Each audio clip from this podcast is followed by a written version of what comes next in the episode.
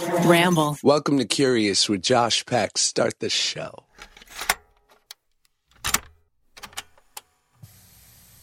What's up, y'all? Uh, welcome back to the Curious Podcast. My name is Josh Peck. Your name is the listener, and this is great.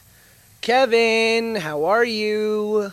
Uh, Kevin's listening. He's my producer slash engineer slash uh, best friend, really, and he's the one that delivers these podcasts to you.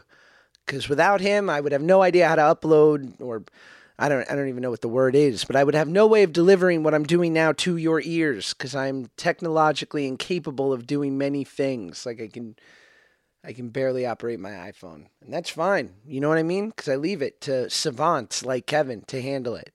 And God bless you, Kevin. Thank you for being in my life. Couldn't do it without you. You're my everything.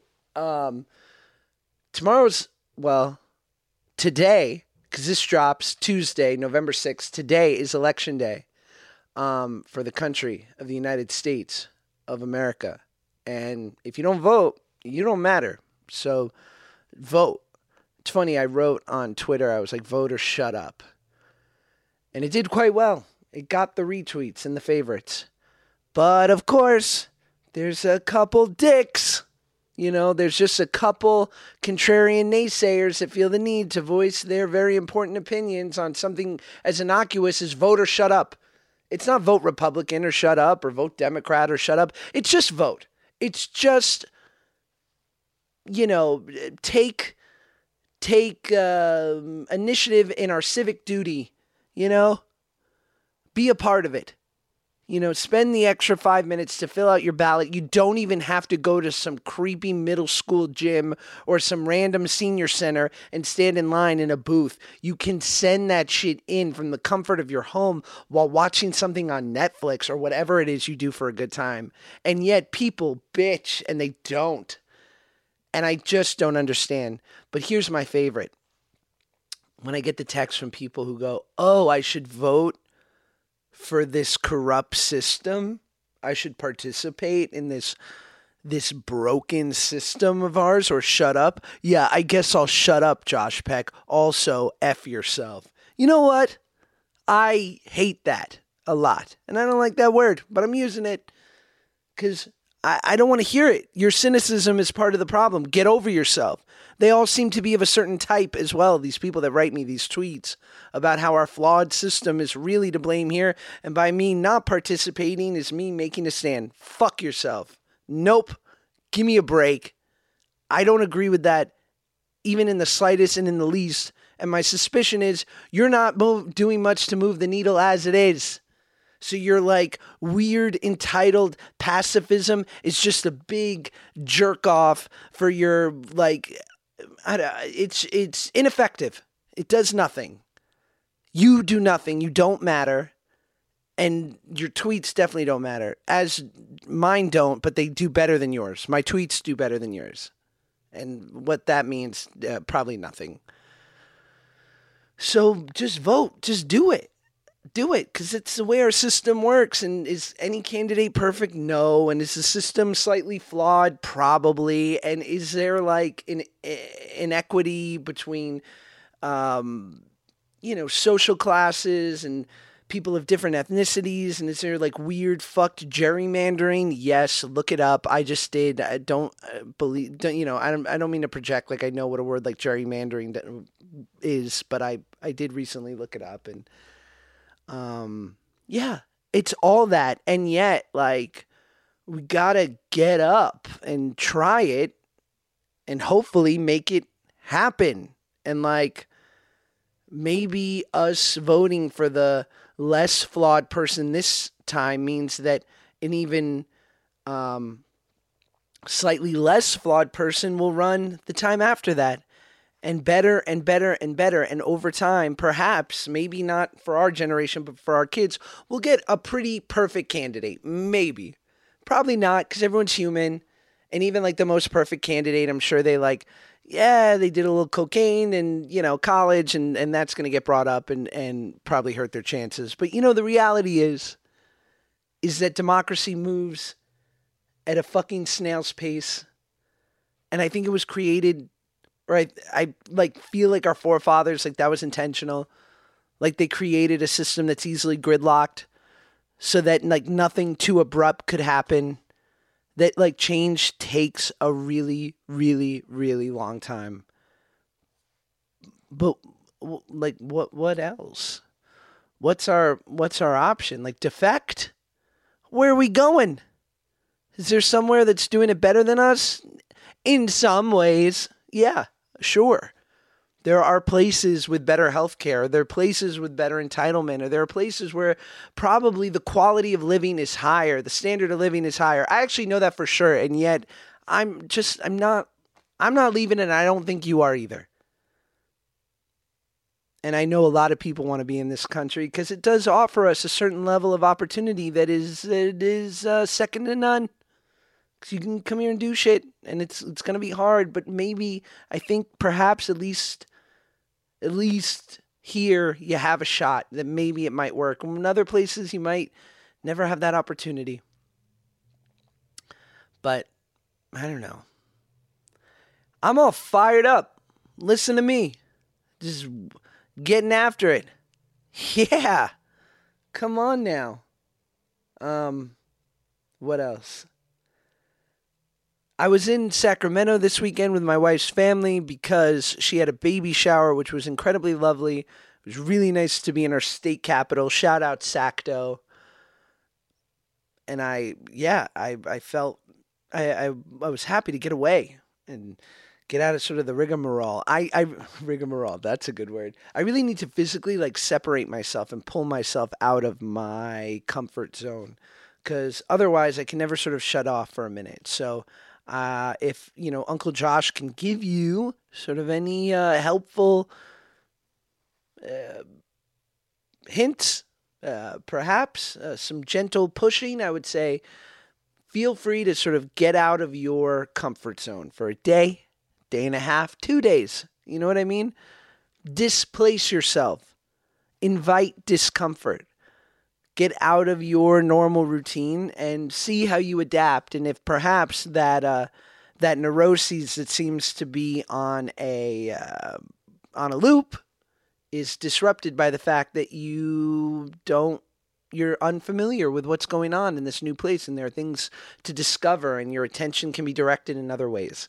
I don't mean to project that on you. Maybe you're different. Maybe you're all better. Maybe I'm the weirdo who you listen to, which says a lot about you, but um, that's how my mind works. All right. Have you had enough? Because I've had enough. I feel the need to apologize for my whole rant about voting and whatnot, but I don't think it was like very part. It's not partisan in any way. It's just like fucking take charge and and uh, utilize your civic responsibility. And it it is a wonderful thing that we are endowed with in this country. That I'll be honest, I've not voted before, and I'm trying to do better because I'm 31 and I'm going to have a child and I want to feel as though if there was any small semblance of control or things that I could um, I, uh, you know, some change that I could be a part of, that I was using everything um, in my power to do so. Guys, on today's show, Alex Honnold. Heard of him? Well, if you haven't, you're sleeping because Alex Honnold is an American rock climber best known for his free solo ascents of big walls. He's the only person who have free soloed El Capitan in Yosemite National Park and holds the fastest ascent record for many other things, including something that's exciting when my Wikipedia opened. Sorry, I know Alex really well, but I feel the need to like like really you know uh, prepare the audience for who they're about to listen to because I don't do a lot of backstory in the interviews. Um, fastest ascent of the Yosemite Triple Crown, which I've heard is very exciting. Anyway, guys, Alex has a new movie out called Free Solo, which is about him um, conquering El Capitan, El Cap, as us climbers call it, as you'll hear. We like to abbreviate things. Um, the movie is incredible. It's in theaters now. You should see it. It is so exciting and gives such a you know really smart insight into sort of what climbers are like, who Alex is, and sort of this incredible undertaking of um, you know climbing a close to a three yeah like an insane I, I'm not going to even tell you how tall El Cap is because I'm not sure, but it's something that is incredibly tall and high and scary. Like, nah, chill. I think it's like 3,000 feet. Is it 3,000 feet? Hold on, I've got, I've got, it's 3,000 feet. I should have just stuck with my initial guess. Um, anyway, Alex did it without a rope. That's what free soloing is. His movie Free Solo is in theaters now. We had an incredible conversation. I'm a big fan of this human, um, and I'm slightly in awe of him. Go see the movie. Enjoy the podcast. Bye. Here's Alex.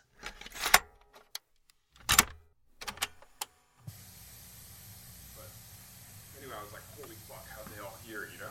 Because I like to know it was live, and I was like, Right. how are people already commenting on Joe Rogan? Like, did he like tweet something or whatever? It's how powerful he is. Well, totally. I was like, Jesus Christ, dude. It's like they're listening. What's Rogan's setup like? I mean, uh, he's got like a compound, right? Yeah, it's like an office. It's like a big, um, it's like a big open building. He has like a gym and you know bathrooms and like a whole deal, like a full on like CrossFit gym inside the building type deal. Jesus. I don't know if he CrossFits, but He's the mecca. He's yeah, like- I mean, he had a werewolf in the opening in the lobby.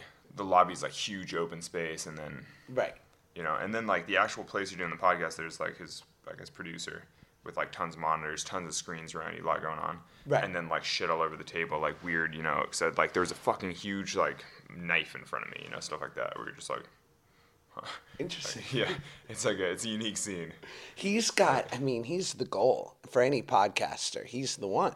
But he, he's almost like beyond podcast though, because he because it's like he's more like an empire, you know. Yeah. Or like he says the Joe Rogan Experience. Did he try to get you to smoke weed like you? No, no, he's uh, no, he's uh, on uh, sober October. Right. He hasn't drank or uh, smoked pot for a month. yeah, and he's doing all that crazy like physical challenge shit and. But it, you know, I will say, and I know that he's sort of a, a self-proclaimed pot smoker, but with Elon Musk, it did seem slightly like a setup. Like, you know what I mean? Well, I don't know. So I did this podcast like five years ago or something. Um, I was much younger and much more like I don't want to say naive, but like had no idea what's going on. You know, it was just like holy shit. And uh, it was him, his producer, and maybe like two other people in the room. And it was like some random fucking warehouse in the middle of nowhere. I just showed up in my van. Uh huh. and uh, they just like closed the door. There's no timepiece. It's all like sealed in with no windows. And then they freaking all smoked a ton of fucking weed, and I, I don't smoke, so I was like, oh no, that's cool. And then we just started podcasting, and it's like there's no source of time, so I literally had no idea how long it went. It was like two and a half hours by the end. You know, Yeah. By the end, I was like, I think I'm exhausted. And then you're like, will this ever like finish? You're in a time warp. Yeah, but I mean, honestly, it's like you're surrounded by five dudes that are all super high, probably, and they're just like doing their thing. You're like, whoa, this is so epic. I just never had. I had never prior to the Elon Musk of it all had seen him like with a blunt, ready to go. you Well, know, I think that they maybe just keep that under the desk, you know. right? I don't know because the one time I was there, everyone got super fucking stoned. Yeah, baked. Yeah. I could not do this stoned. I don't think. I mean, I'm a sober guy now, but when I used to smoke pot, I was not fit for an in-depth conversation. Um, dude, thank you for doing this. No, of course. Are we? Can I keep eating my thing? Yeah, Okay. please. Uh, so currently, just to paint the scene, Alex is enjoying a delicious. It looks like like a nine grain toast. Mm-hmm. Yeah, whole wheat with uh, with some jelly. I don't know what you call this spread.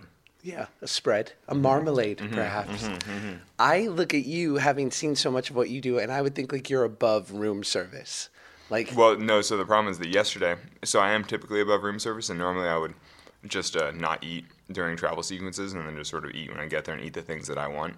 But uh, yesterday, I basically traveled all over, and at 3 p.m. I was like, I haven't gotten to eat yet. I was like, I literally won't be able to do the things that I'm supposed to do unless I eat at some point, because it's like my schedule is so crazy. There's no nobody like builds in meals. Nobody like gets me food, and so I'm just kind of like, I- I need to eat. So then this morning I was like, I'm gonna get a real meal to start the day, Yeah. so that if it's crazy for the rest of the day, at least I won't totally die.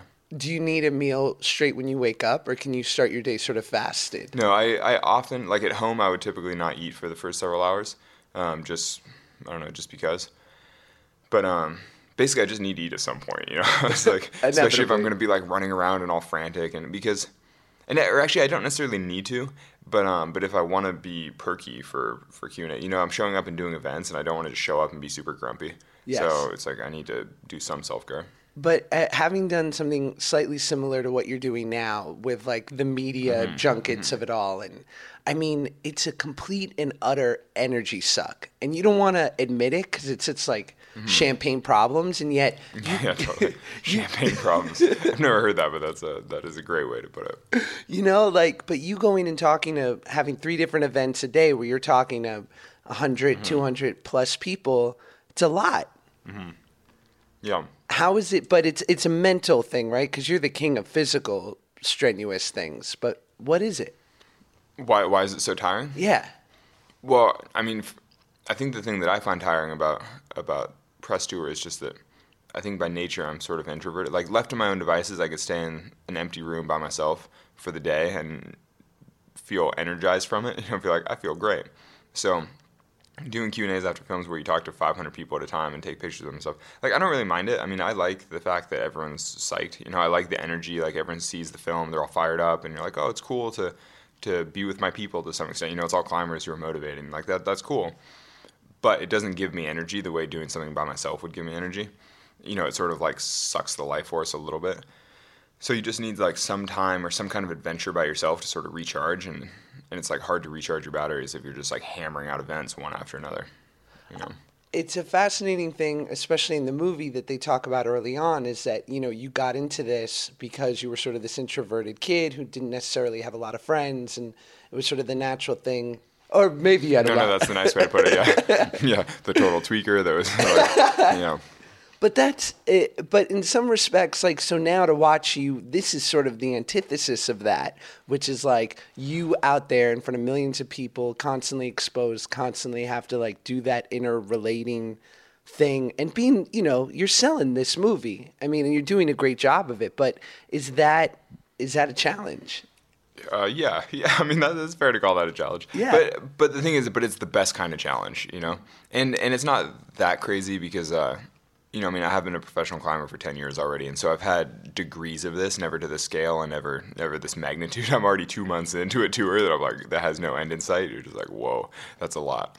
But in the past, I mean, I've done like I did a book tour when my book was first published, and that was like a full on month of, of media. Um, but that's half of what I've already done now, you know. But so basically, I've had little pieces that sort of train me for it. Like I've done a tour of South America with a with a climbing film tour, whereas you know a couple weeks and you're in different cities all over South America and it's total craziness and it's like this big adventure where you're like, oh, what an opportunity! I'm like on an expedition. It feels like, but um, this is starting to feel beyond an expedition and more into like a lifestyle. You know, and I'm sort of like, oh man, Oh, that's yeah. a lot. That's a lot. You might win a fucking Oscar. I don't know. That's I, I, I Like, what? I don't even know what that means. You know, like Right. I'm not I'm not even in show business. Sure there must have been a whisper. Yeah, no, I mean people are people are talking about it, but you're like, yeah, I mean, I just did some podcast with the Hollywood Reporter, I think, and they're like, oh, you know, it's Oscar contender leading the whatever, and I'm like, dude, I don't know. But the thing is, I mean, I had no, I didn't make the film, you know, so all I did was climb for two years and let them film, and I mean, it's a great film. They did a great job, but it's not it's not my baby in the same way, you know. What do you because the nature of what you do is so um it's you know the the proof is in is in the result, right? Like you accomplish something and no one can debate it, right? You did it, you yeah, it's very it's it. very clear. Yeah, it's a clear win. Whereas like what I do with artistry and whatnot, we have these so much more subjective. Yeah, yeah, yeah, it's, it's, these, tough. these fucking award shows. Like, what do you think about that, in no, general? that- so, well, actually, the thing that drives me crazy about that, and that drives me crazy about awards, is that it doesn't necessarily reward hardware. It's so subjective that even if you do your best and try hard and give a great performance, it doesn't. It's not necessarily going to be rewarded. You know. no. and and the thing and I don't know I typically try not to measure success by by sort of arbitrary metrics like that I, I prefer to measure success sort of through effort or through the process like oh I've put in all the work I've done all this effort like I'm growing as a climber like I'm improving as a climber and that's good enough but when you measure it through awards or like weird accolade type ceremonies that's like way too arbitrary because then even if you're doing everything right it doesn't necessarily mean that it'll ever be recognized and so you just don't want to place your success in that Right. I don't know. It's just a weird. Yeah, no. I mean, I've been thinking about that stuff because as the film does well, I'm so I have to remind myself that I'm like, it doesn't really matter because I mean, and from the very beginning, I've been telling myself the important thing is that I'm actually a good rock climber, or that I try to be a good rock climber, or the best climber that I can be, because that's you know, yeah, that's what I care about. You know, like I want to be a good climber. It's like I definitely don't want to be a movie star. Don't care about. I don't want to say don't care about this lifestyle because it's cool. You know, I'm grateful for the opportunity and it's like fun to dabble. But I'm like, this is not my world. You know, like I Oh, want to be in the mountains. And it's fucking. But- I've had like one or two movies that like this were like just sort of like a unanimous hit that people loved, Hmm. and there's no better fucking feeling, Alex. Like, I mean, I, Well, it's different though because it feels amazing if you've worked really hard for that and that's what you wanted. And so certainly for the filmmakers, for for Chai and Jimmy, you know, I mean, they're trying to craft a great film, and so I think for them to have a good reception to their film is super gratifying because you know they've been toiling for two, three years to create this. But I, I mean, I haven't toiled at all. Like I just went climbing for Yeah. two years. I like, you know, I, I've just done my thing, and so then it all sort of rolls out, and it's like great success, and I'm like, cool, you know, like it's not, it's not a result of my hard work, it's not a result of my effort, and so it, it, it means slightly less to me that way. well, you're like you the actor in the movie because Well, no, but it's even different than that because an actor tries, you know, like an actor is trying to put make a good performance. I was literally just living. Like all I cared about was climbing El Cap. Yes. And and ma- trying to maintain a good relationship with my girlfriend, and and just trying to live the best life I can. I mean, whatever you know, call it whatever you want. But I definitely wasn't trying to perform in any way. Like I wasn't working for the film. I was just living my life, and they just documented it. But it is interesting because, like, as an actor for a film, you sort of enter into this thing, and maybe you have a month or two. Maybe if you're like DiCaprio, you live with something for a year because you're developing it. But like, as Does a, he actually do that? Is that a thing? I would Is that say- method acting? I think, well, some of it, like Daniel Day Lewis. Yeah, I've heard the super intense. Dude, my friend was in There Will Be Blood and had a question for him for Daniel like two months before they started filming. And he's like, So I called Daniel Day Lewis and I said, Is Daniel there? And they said, Let, let me put him on. And all of a sudden he kind of gets on the phone. He's like, Oh, hello? Like doing the voice of Daniel Plainview, like, I'll, I'll see you on set. All right, see you then. And he was like, We're two months out, Daniel. like, what is happening? That's awesome. Like I heard that even on set, when he would like want to go to his trailer, but he didn't know how to say it because there were no trailers in 1910. like, and they're on a movie set, he'd be like, "Oh, I'm I'm gonna go away now," and he would just you know disappear into his trailer. Yeah, That's like that's pretty next level. fucking commitment. It's funny. I, I occasionally switch into Batman voice just to like play with my girlfriend, just like play it around. Where you're like, oh, you know, um, it drives her absolutely insane, which is why it's kind of fun. Solid. But I can't, I can't imagine maintaining that for so long, Dude. You know, you do it for like a couple hours, and you're like, oh, that's so funny. But But much to your point, what I've heard about Daniel Day Lewis and kind of what you talk about in the film is that he he works that hard so that on the day when he's filming, nothing is scary. yeah, and it feels totally normal. It feels because he's put that work in. Yeah, and well, so he is that person now. yeah, and like so for him to enjoy the process of making the movie, he's got to put in that six months of fucking insane work. No, And I, that- I mean I can see that too because then it's no longer pretending for the camera. You're like living. It's deeply intense. I mean, not that I'd ever be an actor, but I, I could see that being my preferred process as well. Yeah. Just because then, yeah, no matter what happens, you're in it. You're just doing the thing. And it I- seems way more satisfying in some ways. It's like Yeah. you actually live different worlds. you got to be willing. is he married or anything? I wonder how his I wonder how he deals.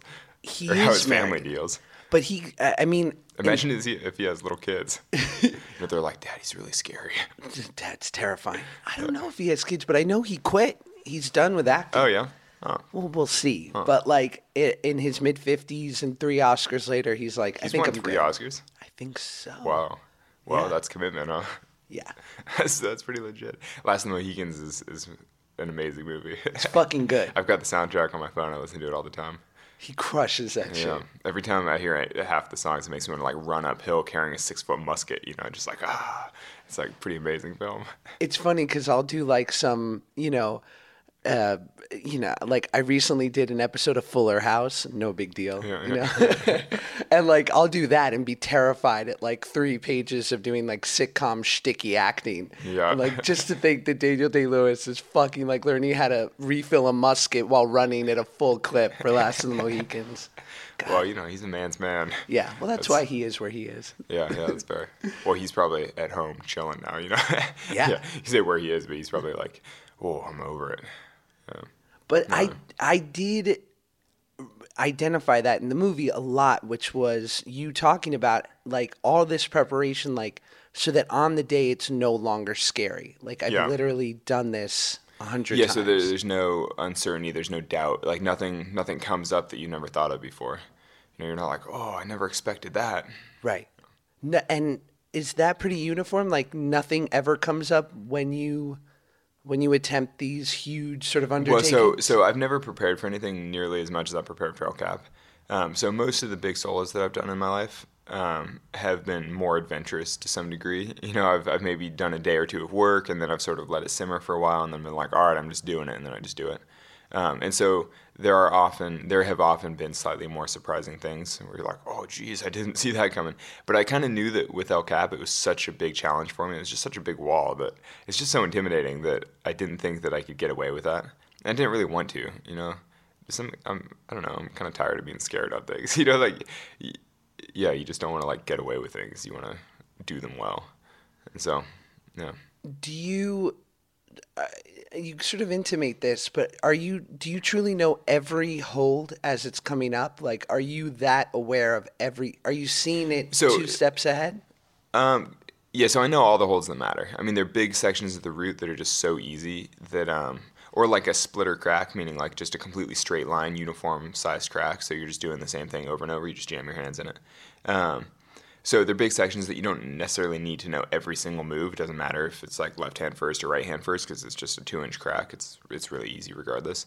But um, all the things that matter, I definitely knew. And and even on the easy pitches, so like 100 feet of pretty easy climbing, um, I typically would know, say, the six feet that are the hardest. I'd be like, oh yeah, that you grab with your left hand, that you stand up on your foot. You know, so basically, I knew all the hard parts. Um, have you climbed at all or anything? No, I mean, you know, when I was a kid, I'd go to climbing gyms. Oh, cool. stuff. Yeah. Well, that's I mean, that's something. Yes. But so, have you ever bouldered in the gym? Like, do you know the difference between bouldering and like route climbing? yeah. So bouldering being like the hard, small, like without a rope. The it's like in some ways bouldering is distilling down the difficult part of a climb. A boulder problem is just you know say six or eight moves and not like a big cliff. But so basically on all the all the sections of El Cap, you break it into pitches. Each pitch is sort of a rope length, so each is about 100 feet long. So it's a 30 pitch route. And then each pitch, I would know at least the key boulder problems. You know, like the six or eight moves that are the hardest. Right. So basically, the whole mountain to me is boiled down to you know 35 different boulder problems that I remember. But And when you're uh, sort of in in that moment, like when you're beginning any great sort of climb undertaking, when does it start to suck? Like physically, like, when does your body start going like, ah, fuck? No, I mean on on that it never did. Uh, when I got to the top, I was so amped. I was like, oh, I could do it again. I'm so fired up. And and then uh, when I got down, I was doing some interviews uh, afterward. And I was just like, oh, I feel amazing. I feel so strong. It was so great. Like I could just go and do another lap right now because I'd like worked so hard for it, and it's kind of like felt so good to actually climb it. I was kind of like, let's do it again. But then, um, as you see in the film, I trained that afternoon because I was sort of on this every other day program, and I was like, oh, this is the other day. I, should train. And so then when I did my training, my normal training session, uh, the basically the numbers that I were doing reflected that I was actually pretty tired. you know, it's kind of like, oh, even though I'm so fired up and so excited, I was like, objectively, I just can't hang as long as I'm supposed to because I'm obviously I'm quite fatigued from having free solo Cap this morning. Uh, And you're pooped. As yeah, you, exactly. Yeah, exactly. I was pooped. We Yeah. don't get we don't get enough pooped in this day and age. It's a refreshing uh, it's a refreshing word. Do you Is that uncommon? You don't say pooped? Not I use enough. it all the time. I love it. Maybe you don't get pooped enough. poop? Right. You, Yeah. to- you should have jogged here. I gotta be pushing myself. Fuck. I do wonder when someone is has excellence in in a mastery of something physical. Like I interviewed Laird Hamilton. Yeah, I saw that. That's awesome. Ah man, what a Yeah, dream. he's the man. And I wonder for like people like him and you, and of course you guys are like the most zen, respectful people. But I wonder if you guys look at at the world or or people's physical specimen, and you think like, ah, you like you weakling, like you baby Well, no, man. No, no, definitely, definitely not that. but I do often sort of you're like, huh, you know, like how, how did it get to that? You know, or like, Yeah. or just I don't know. Yeah, it's interesting because. I mean, I've put so much stock into my physicality, I guess, for my whole life. You know, like I've put so much effort into maintaining. I don't want to say maintaining my physique because it's not about like looking good, but it's about being able to perform, and and that has mattered so much to me for so long. It's it's really hard for me to imagine other people's lives where, where they perhaps put no effort into their body for years. Um, you know, you're just like, huh, I don't know. Yes, I don't know. I mean, I, I for me it always comes. I always think of the human animal. It's like, you know, at at the core, we're all just animals living on this earth, and so I feel like any human should be able to, you know, sprint a mile if they have to, or like run, you know, and jump and like do basic motions of an animal, you know, or like not eat for a day, you know, or not have, you know, artificial stimulants or depressants or whatever, you know, like the ups and downs that people use, where it's like, oh, I get out of bed and I pound a Red Bull, and then at night I take a bunch of sleeping pills to go back to sleep, and you're sort of like, whoa, that is a lot of weird stuff to get you up and down, Heavy. like yeah, I feel like humans should be able to live like an animal to some extent, where they can just lay out and sleep and like eat if they want to, not eat if they don't have opportunity. You know what I mean? Like it's, I don't know. Yes, it's been interesting. But Eh, do you think like do you also look at someone like because your body is so functional? And I remember I I was doing this movie once and I got to train with Navy SEALs, like proper Navy SEAls. Not like Hollywood Navy Yeah, yeah. But guys who literally were like, "Yeah, I just got off my last tour 3 months ago." Yeah, yeah. I was like, "You are real men and I live in your shadow, sir." Um sir. Yeah, you did learn something. but like what I was amazed by is that these guys were super fit, but their bodies were completely functional. Like there was nothing, there was no vanity. Mm-hmm. There's nothing ornamental. Yeah, they, they didn't have popping muscles, but they could hike for 15 miles with a heavy bag and then lay down and not eat for the whole night. And, yeah, exactly. What do No, you think mean. of that uh, other side of No, things? that, I mean that's exactly what I'm describing. I mean that's the human animal, where it's like if you can toil with a big load, if you know, yeah, functional fitness. If you can just do, if you can work, yeah. you know? But what do you think of those like yoked out, perfectly chiseled guys that probably can fucking lift their body weight if if their life Oh, I don't know. I mean, I mean, it still looks impressive. Yeah. I don't know. I mean, you know, very when I watch movies and you see, uh, you know, the leading man like rip off his shirt and just like, whoa, he is so jacked. You know, I mean, I'm still impressed by that, but um, I just assume they must be really, really strong. I don't know. Um, I- yeah, it's hard to know. I, w- I went to try to get a smoothie yesterday, but then there was like the they their outlet had blown out. Or I don't know, but so I was at some fitness thing, and I'm I'm here in West Hollywood, so it was like there were so many extremely yoked men sort of loitering around the entrance to this gym that I was like, oh whoa, like this is so next level. Yes. it's just it's funny to me because climbing emphasizes you know leanness and uh, you know it's all strength to weight ratio, so you don't often want to get stronger. You often just want to be lighter basically because you know it's always a balance of whether or not it's easier to to be stronger or just to be less strong and have less weight and so you're always sort of balancing that and you wind up like relatively lean and then you see people who just live in a gym and you're like wow you definitely don't emphasize leanness like you know some of these dudes arms are bigger than my legs Oh my god! Like- And it looks so good on Instagram with the right filter. Jesus. yeah but then in real life it's maybe slightly unnerving you know you're just like whoa that's a bit much Every bodybuilder I've ever seen breathes incredibly unhealthily heavily. like, you mean the yeah, there's just a, and I'm like, there's because their chest is toiling under the pound of 35 pe- pound pecs, you know? Yeah. Can you imagine? Dude. Their lungs are like trying to push against all that muscle. it's so hectic. I was I was really into CrossFit for a couple of years, and then I was bench pressing, and I uh, tore my pec Oh, off my fucking body, like off my arm, and that was my last day of CrossFit. wow. Yeah. So That's a lot of bench pressing, dude. no shit, two twenty, no big deal. Yeah, Whatever. Don't write me on Twitter, guys. I'm like, 220, that you know, It's something. not great. I was like, how tall are you? I'm like just about six feet. Yeah, okay. Yeah, so about, I'm like 5'11 plus also, kind of same. Yeah, yeah. Okay. But I was yeah, like, man, I can't imagine lifting 220. I, I think I could probably bench like 140, maybe. Like maybe Strong. almost body weight, like close to body weight, probably. But- Actually, it's hard to say. I've been doing a ton of push-ups and core stuff during this whole press tour, so um, so I'm probably in the best pushing shape I've ever been in. But well, I, I never touch weights, so I don't know. how many push-ups straight could you do? Mm, I haven't been doing that. I've been uh, I've been trying to make them harder. I've been doing sort of timed interval stuff. So instead of just doing more reps, I've been uh, doing push-ups like way out in front of me, like Superman style, and then and then some like way below me, like planche push-ups. Like in theory, if I was strong enough, your feet could come off the ground. You know, you could just be doing just on your arms. Oh yeah, like those Russian acrobats. yeah, exactly that, that type of stuff. So I've been trying to make them harder but fewer reps. Do you? And then what about? Have you ever done like unassisted pull-ups, like as many as you can do? Have you ever tested yourself? In my life, I mean, I could probably do like 30 or 35 or something. Straight Yeah. maybe. fingertips. Uh, f- fewer on a finger to fingertips for sure. That's an unbelievable part of the movie when you're just hanging from your fucking tips. Yeah, well, that's that's a pretty standard way that climbers train. I mean, that's the only way to isolate your fingers, or to isolate your forearms, basically, to train your forearms. Um, And there's no there's no steroids or like human growth hormone in the climbing community, right? Well, no. Uh, I mean, there's no drug testing or anything. So, Sure. you know, in a lot of ways, I, I wouldn't even necessarily judge somebody who was taking testosterone or HGH or something because, you know, it's kind of your body. And if, if it's going to, if, if you want to, you know, I'm like powered, you know, I don't know. Yeah. Like I've, I've never even considered, I mean, I don't even do drugs like recreational drugs. I'm definitely not going to take like hardcore body affecting. Because a lot of that stuff, I mean, taking HGH might be great for your recovery and your performance. But then if you ever stop taking it, then, you know, your body has stopped to produce, stop producing it naturally. And then you sort of crash and it's all a disaster. Doesn't it but- speed up cancer? I mean, probably. Probably, right? Yeah, I mean, it's speeding everything up, I think. Or like, and then you get like the brow. I feel like it kind of extends your brow, or like gives you like long elbows or some shit.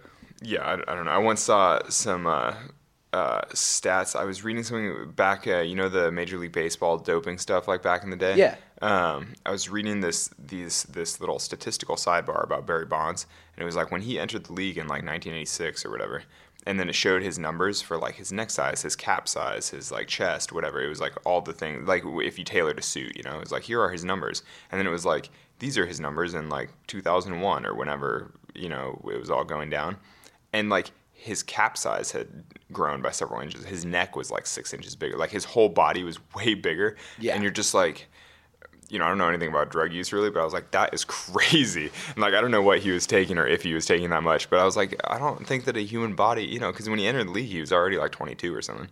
So, you know, obviously he wasn't full grown, but at the same time, you don't expect somebody's head to double in size. You're That's terrifying. yeah, I was like, whoa, he's like a giant, you know? I, I can't tell you how many young I don't know a lot, but like I know there are definitely and some famous like young male actors who are on that human growth hormone hmm. and that shit works cuz like when they look incredibly chiseled like that, they are getting a little help from the needle and God bless them and I'm jealous, but it terrifies me. Yeah, well, God bless them. I mean, they're I mean they're basically just sacrificing part of their future for the present, and you're sort of like, Yeah. you know, I mean, if they're willing to make that that sacrifice and you know, or make that trade off, I'm sort of like, you know, power to them. If they need to look great for this role, and then someday they're gonna, you know, give that up and hopefully take better care of their body and you know raise a family or something, you're like, cool. If that's the choice they make, you just don't want somebody doing that thinking that that's that's their future, you know, Right. because you're like, you're definitely sacrificing your health. Yeah, But- there's there yeah, you're not there's uh there're no free rides. Yeah, totally. I mean, w- with climbing and, and with sports like gymnastics, I mean, there's that, that perilous line between trying to maintain strength to weight and then getting into eating disorders and like unhealthy obsession with weight and things like that. And it's interesting because, you know, I mean, some people, I mean, so a lot of climbers will intentionally shed a lot of weight to try to send their project to try to like finish this big climb they're working on. Um, because basically you can only train to a certain point, and then if you're like, I can't do it, but if you were five pounds lighter, maybe you could. You know, at some point you just and and so sometimes that makes sense. But the thing is, if you live your whole life that way, then you're into this really unhealthy terrain where you're really sacrificing your long-term health for the sake of your climbing performance. And it's, I mean, it's hard to balance that stuff. Like when when it's worth it for a project that you care enough about to be like, okay, I'm not going to eat for a couple days. I've never actually done that because I don't quite climb that way. But um, but yeah, I don't know. I mean, I've definitely seen friends where they're like, oh, you know, all I ate was a carrot for dinner, and you're sort of like, man, Had- that's uh, yeah. I, I couldn't imagine. But then, how do you like? I I've I remember watching your fuel that you did for Yeah, Vice. yeah, yeah. And and in watching the doc as well. And what I'm always fascinated by are these like incredibly simple, delicious meals you seem to create in your van. And I remember in Fuel, it was like some beautiful mac and cheese, little spinach, little bell pepper in there, and I'm like. He needs those calories, but it didn't seem like you were sparing yourself from you know, eating a pretty dense No, meal. I've, I've always I've always eaten a fair amount for sure. Yeah. But that, partially though, that's because I've always been the type of climber that climbs really big mountains and big routes, and uh, I'm sort of like an adventure climber. I'm sort of at like the ultra running end of the spectrum, you know, or like a high volume of climbing. So I kind of need some some heft to me. yeah, some Um, reserve. yeah, whereas a lot of my friends who are more, you know, elite sport climbers, for, example, they're only climbing, say, a 50 foot cliff. They don't have to be able to climb big mountains on command. And so, you know, they can afford to be really, really hungry. You know, I often joke that, uh, you know, they just need somebody to carry them up to the crag, like to have somebody carry them to the cliff because the hike is too tiring. But then once they get there, they only have to climb some 50 foot overhanging cave or something. and then you know no matter how hungry you are, you just pull onto the rock and you're like, ah, and you just do it. And then you're like, okay, carry me back to the car and get me some sustenance. Right. You know? But What's your major? What do you think you eat most of in your life? Like your Oh. major source of nutrition? I mean, I eat a lot of fruit. Um, if if I had to just break it down by categories, uh, I don't know. I eat a lot of fruit because I mean, every day I, I, I tend to eat an apple and a bell pepper, a banana, things like that. Like every day, just as normal snacks. Bell pepper's a fruit, just in case anyone's. Is it? out. Yeah, yeah. But Curious it there. listeners- along with tomatoes, things like that. Enjoy these facts. You know what I'm saying? We're out here trying to educate the world. yeah, God bless Alex for coming through with the knowledge. yeah, Bell pepper's a fruit. yeah. Dude, so is an avocado. It's gonna fuck up my day. Hmm. I don't know how I'm gonna recover from that. That's Well, because a the you know a fruit about. is the seed bearing part of the plant, whereas the vegetables the plant itself. Right. That's the so if it's bearing seeds, it's a fruit. wow. I'm dropping that like with 100% confidence, but it, I probably you know feel 95. I'm sure somebody listening has a much better sense of of the difference Google between fruits that. and vegetables. Don't just take no, no, our no. word If for they it. Google it, then they'll they'll see that's right. Yes. But I'm sure if someone's an actual plant biologist, they're like, well, technically, you know. Right. Then yeah, The intricacies. yeah, yeah, exactly. And then what do you No, think about that with avocados. Avocados are fruits, and they're you know the big pit is the seed, and they're basically uh, they're I mean they're they've evolved in parallel with things like mammoths and like elephants, like big full size animals that would eat an avocado like a normal piece of fruit and then poop the pit out. Isn't that kind of amazing to think about? hectic? Yeah, think of like a mammoth just like grazing through like eating eating avocados. I just can't believe that a mammoth and I probably both love avocados the same. Yeah, we and- both appreciate how delicious they are. I know. Avocados good. Elephants are very smart creatures. They obviously have good taste. What do you do? You have any indulgences? Because I feel like Oh when I- yeah, yeah, sweets. what's your thing? Uh, like I love you know cookies and just sweets. Um, yeah, chocolate. So you and how how often will you give into that? Uh, it depends on how seriously I'm, how motivated I am. Um, like for the six months before I free soloed El Cap, uh, I basically didn't eat dessert at all. Um, even though even when I'm off dessert, I typically eat dark chocolate, like dark dark, like 85% type chocolate. Shit is bitter. Well, It- I get used to. it. I'm pretty into it.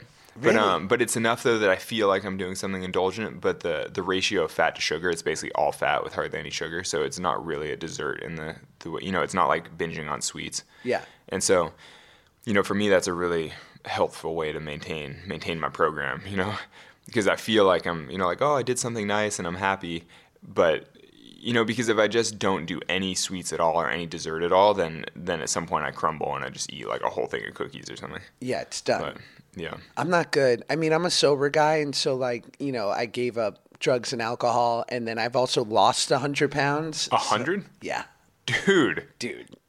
I was That's- that's I was pretty a, legit. I was a heavier human for Yeah, most yeah, of my life. yeah, legit. So obviously, I have I uh, overindulge in things Yeah. to Yeah. keep the voices away. Yeah. But I remember that when I was I had been training for a movie, and they were like, "We really need you to get fit," and probably because I probably walk around 15 pounds heavier than where I'd be my fittest. Mm-hmm. And having to completely shrink down sort of what I was eating and control it, it was emotionally very challenging. Was it?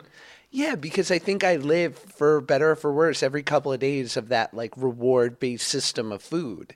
Like Huh. something like ah, you know, just a nice little dessert at the end of a meal, perhaps Yeah, a yeah. McFlurry on the drive home. I Oh. don't need to tell you my personal life, Alex. yeah, I was like, oh, McFlurry. oh, That's- tactic. No, that's bad. That's bad. Yeah. Dude, so bad. I think I think that I'm sort of aided by the fact that I also have relatively simple taste. Mm. Um, like I just like actual foods. You know, like eating a bell pepper gives me like as much joy. I eat bell peppers like an apple all the time. You just eat them. And um, actually, I think in the film I eat a bell pepper on top of the route. I think you can see it. I think I'm holding a bell pepper. Oh, yeah. But um, yeah, but um, you know, I, th- I think having the simple taste like that, and, and just because I typically live in the mountains, I'm sort of eating more groceries and, and fewer restaurants. Like I'm just not around drive-throughs or things like you know that's just not an option. And so I think it's easier to eat relatively well and I don't know, be a little more intentional about food choices. And do you, because I'm interested when people are dedicated to a certain level of excellence and, and performance, as you talk about in mm-hmm. the doc. And it was funny because watching your episode of Fuel, you were climbing with your buddy who didn't seem as though had he wasn't quite as disciplined. Yeah. as disciplined and you and he talks about you give him shit for it and like but i'm always fascinated like is it hard for you to see other people not quite holding themselves to the same standard that you hold yourself No, I mean, maybe. Uh, I think maybe as I've gotten older, I'm more relaxed about that kind of stuff. I mean, so it's it's interesting living with my girlfriend. Um, so Sanni is way more inclined to eat dessert after every meal, and she's Love it. Yeah, no, I mean she's a she's much more normal than me. You know, she's much happier. She just like does what she wants to do, and she, you know, yeah, and, and doesn't regret it. You know, like she can eat dessert, be like, "That was delicious. I'm very happy," and then not like hate herself for it later, being like, "I shouldn't have had dessert. Now I need to train." You know, she's not like a tweaker. A lot of climbers have weird, eh, myself included, have have issues like that where you're like, "Oh, I ate this dessert."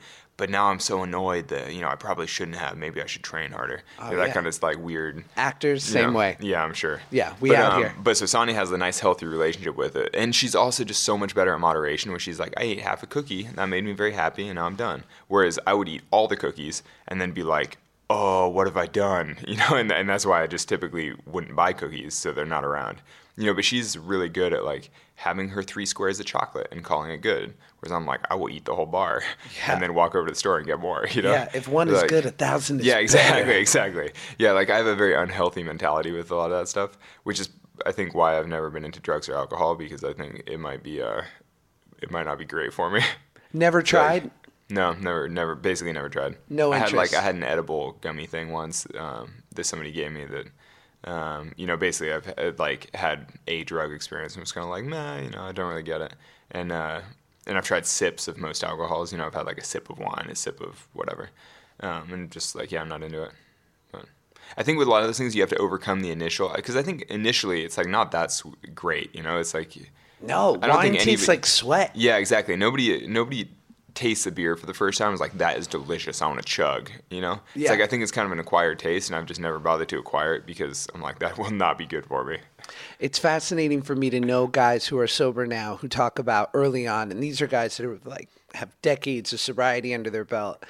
But they talk about as kids that their first sort of foray into trying alcohol was when they were sick, and their mom would make them like an old fashioned concoction of a little bit of whiskey, honey, and hot water. Is that a thing? Yeah, it was like because these guys are in their 60s, so that means that their parents were, you know, probably Yeah, born yeah. in the 20s. Yeah. and that was It's like, like a different world, yeah. yeah, or it was uh, I don't know what what would you call it, like, uh, I, you know, old school. you Yeah, know? yeah, yeah. But and it was sort of like because you know they probably weren't readily um, didn't readily have cough syrup Yeah, or any of that of stuff, course. so they were like, here's a little numbing. I'm just gonna put my kid down. Take the edge off. out with the whiskey. Yeah, feel better. Hey, y'all, it's me, Josh Peck. And I know you were just listening to me, Josh Peck, but a different Josh Peck. This Josh Peck is trying to sell you something. Why? Because that's how the world works. So buckle up.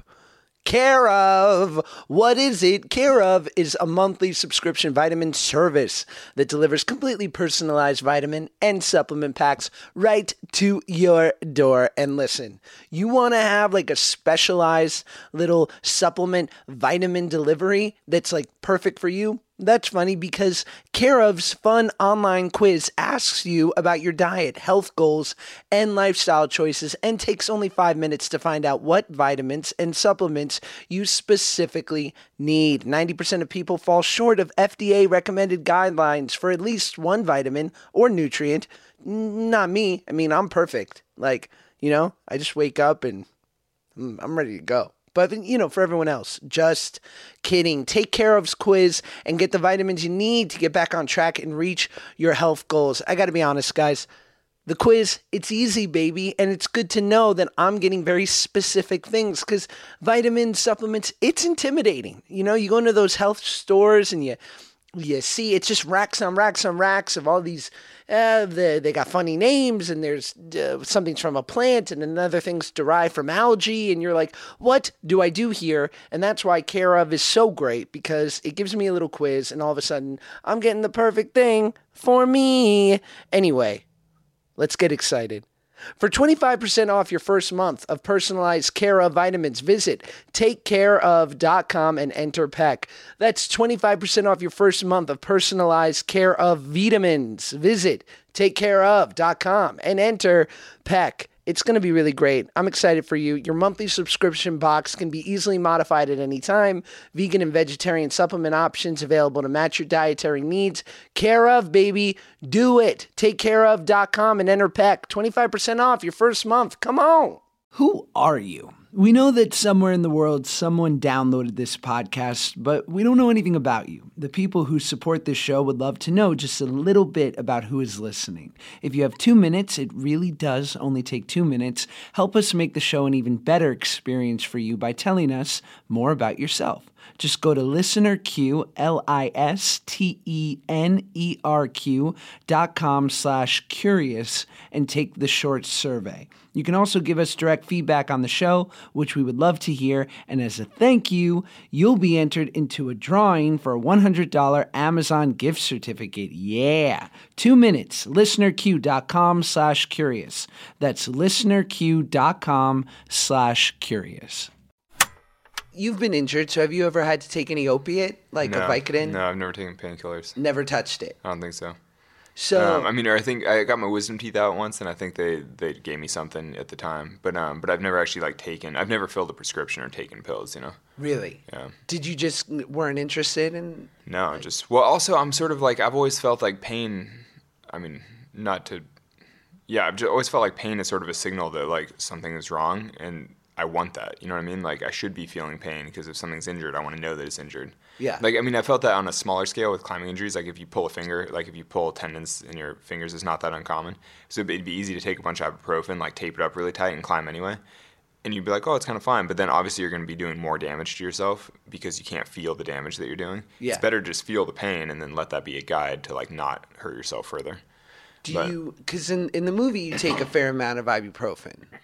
Well, so I was doing that um, for my ankle injury, and that I was doing more for the swelling, not for the pain. Because like ibuprofen, you know, is uh, it actually does reduce swelling, and so yeah, I was mostly just like trying to help it heal. Yeah. But yeah, I don't know. I mean, yeah, I'm not really into pain meds or. Uh, It's probably for the best. yeah.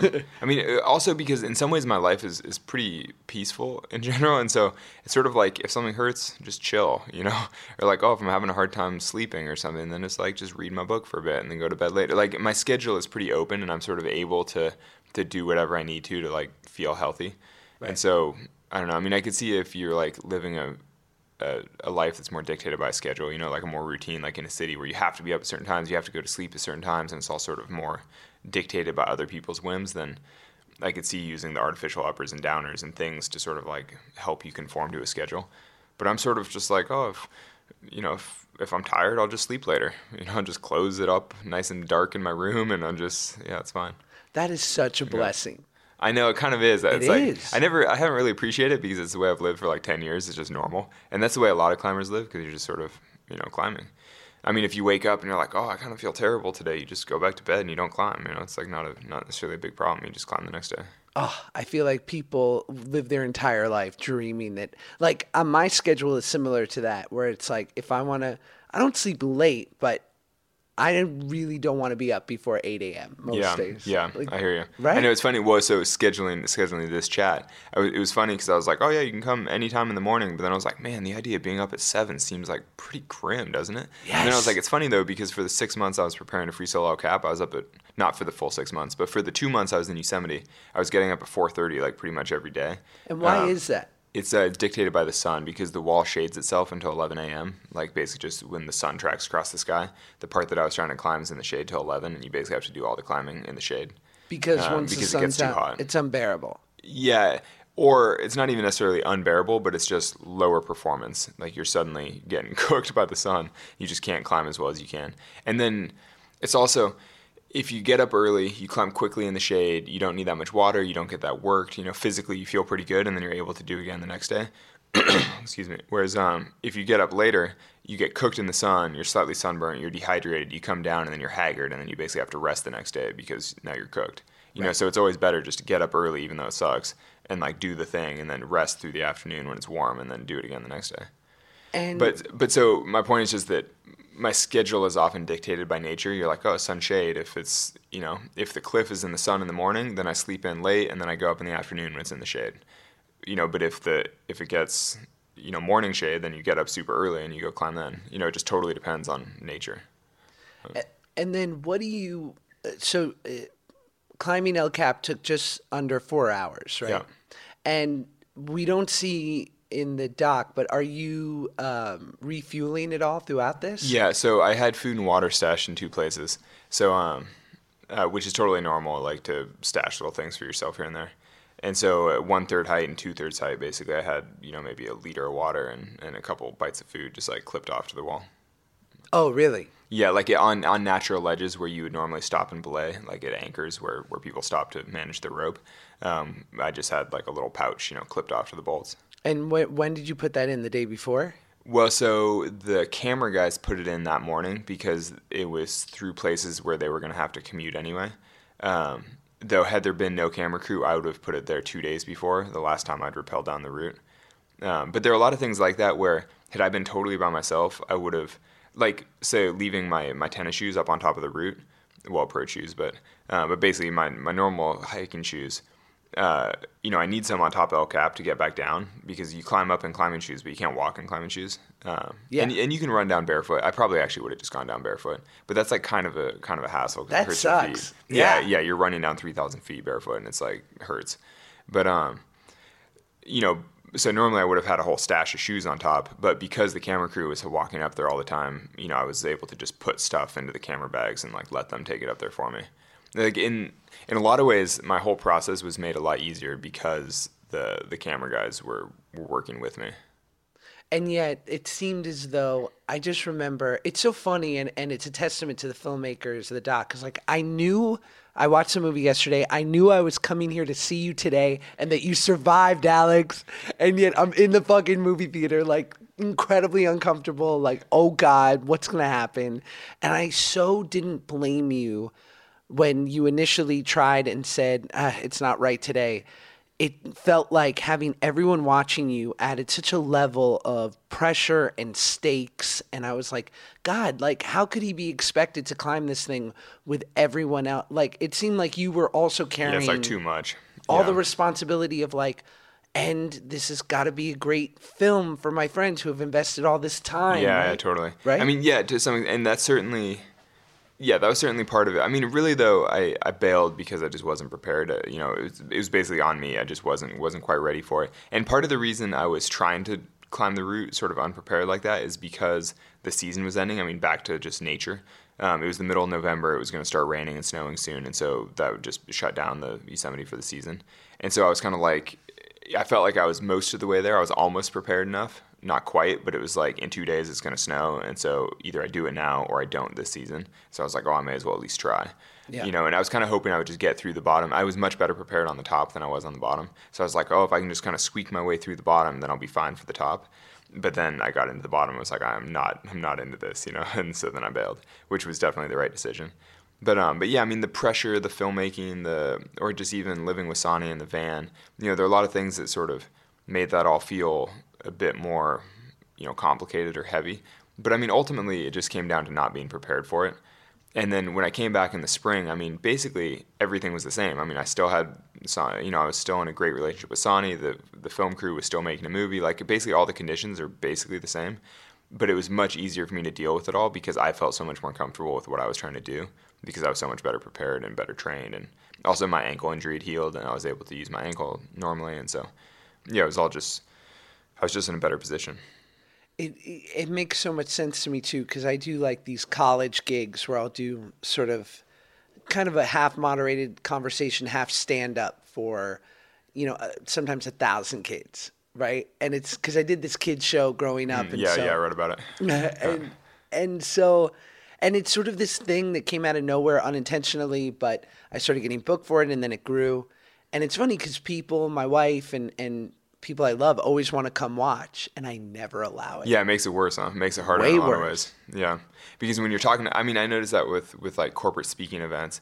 If I'm just talking to strangers, you just go up and you give your piece, and it's easy to be confident and like, oh, whatever. But when you're talking to your friends and they already know the whole shtick and they've seen you do it before, and you feel slightly self conscious, and then you're sort of like, oh, it's a lot harder to just perform when you know that your friends are like laughing at you in the front. Right. You know. Oh my god. Yeah. I remember before I met my wife, I, I, I went on this date with a girl, and she asked me to do this like speaking engagement thing that she was sort of hosting, and you know, it wasn't for a big crowd at all. It was like less than hundred people, but she was like, "Will you come and do some comedy, whatever?" And I said, "Yeah, sure." And so, like for a couple days before, I'm like, "Wait till she fucking sees this." I'm like, "She is about to be wowed." I face planted so hard. It was so sweaty and gross. This like need to. You could, it was just written all over me of like God, please like me, and I, I'm dying to impress you. And and I remember just feeling like, well, you, I'll just lose your number. yeah. You're like, well, that's the end of that. yeah, this was great, and thanks for uh, thanks for seeing me. Yeah. Um, yeah, I mean that's that's that's tough. It's tough. It's like I can't even imagine.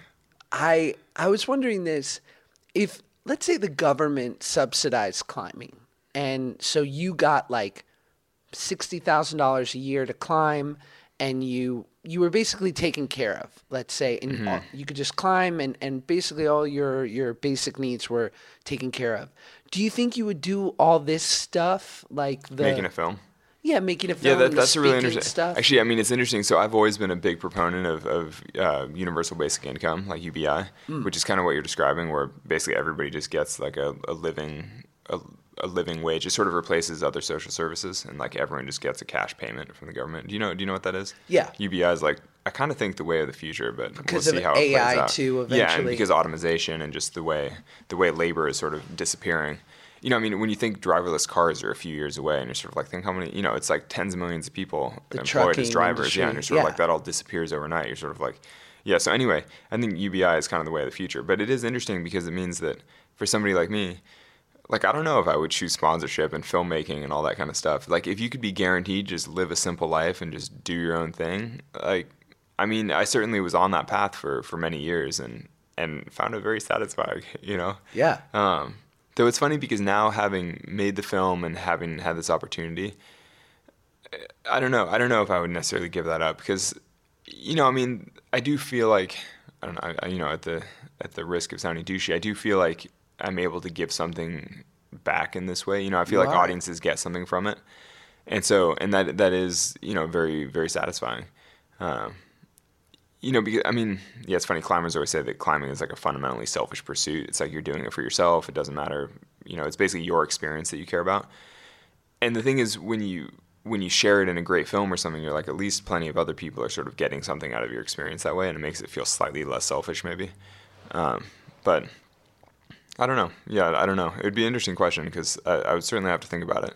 I mean, because I always joke that the problem with being a professional climber is that you wind up being a worse climber as a result. Because, like, basically, the more professional you are, the more you know corporate speaking opportunities you have, and the more film things you do, and the more sponsor events, and and the, all of those take you away from actual rock climbing.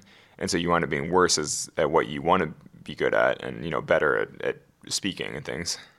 But I think too that people are so obsessed with watching people who have committed themselves to a level of excellence. Yeah, have that- you seen Jiro Dreams of Sushi? Have you ever seen Oh, that? man, yeah, yeah, exactly. It's a great documentary. I love that movie. Yeah, Yeah. but that's also a movie of like absolute commitment, but in a totally, totally different way. Yeah. And it's but it yeah, it's complete and utter dedication and I it was sort of a revelatory moment for me when you you said something to the effect of yeah, I think you were speaking about your girlfriend and saying like her life is a little bit more about happiness and Yeah. the pursuit of happiness and mine is about the pursuit of performance. And and I was sort of thinking that idea of like reconciling that you can't you sort of almost can't have both. Or what do you think? Well, I, I don't know. Um, I mean, it's funny because I think one of the one of the the tensions at the heart of the film is whether or not you can have both, and I think that that's one of the things. I think there's a line in the film I, f- I forget. I'm starting to conflate like you know my memories with with the film with real life and everything. But um, but when I first started dating Sanni, one of the key things that she sort of impressed upon me was this idea that I could be a good climber and have a good relationship at the same time because I'd sort of always existed in this tension between you know being a good climber meant not having good rela- or or like you can only climb well if you're angstful and single you know like kind of this back and forth where it's like oh I want to have a nice relationship but I think I climb better if I don't so I keep imploding my relationships for no real really great reason Oh, join the club. yeah, yeah, exactly. um, and so, and then I met Sanni, and she was kind of like, "Why would you do that? That's stupid. Just enjoy your good relationship and still be a good climber at the same time. Like you don't have to be all angstful. Just be happy and still climb well." And I was like, "Huh?" You know, like it sort of occurred to me that. I mean, it sounds totally silly, but it was sort of the first time that, that I was like, oh, is that really an option? Like, can I do that? And so, and that's basically what we've done for the last three years. And so, you know, when yeah, I don't know. I mean, I think that she does a good job. I mean, she personally is is very happy, but also sort of performing at a high level, like doing the things that she does. She's just not angstful about it in the same way that I am, mm. you know? Because I, I sort of like grinding, you know, I'm like, oh, I want to be better. I'm like annoyed that I'm not better. And she's just kind of like, oh, I'm very happy. I'm doing my best. And the thing is, she, she does freaking perform well in life. You know, it's like she has a business. She, she's climbing really well. She's like living a very, I mean, she's living a great life, but she's just happy about it. I'm sort of like, oh, that's kind of a good, good role model, you know? But and do you worry that there's no there there in the respect of like there's this um insatiable thirst in you that inevitably like because my I was fascinated because obviously you know no spoiler alert but you make it.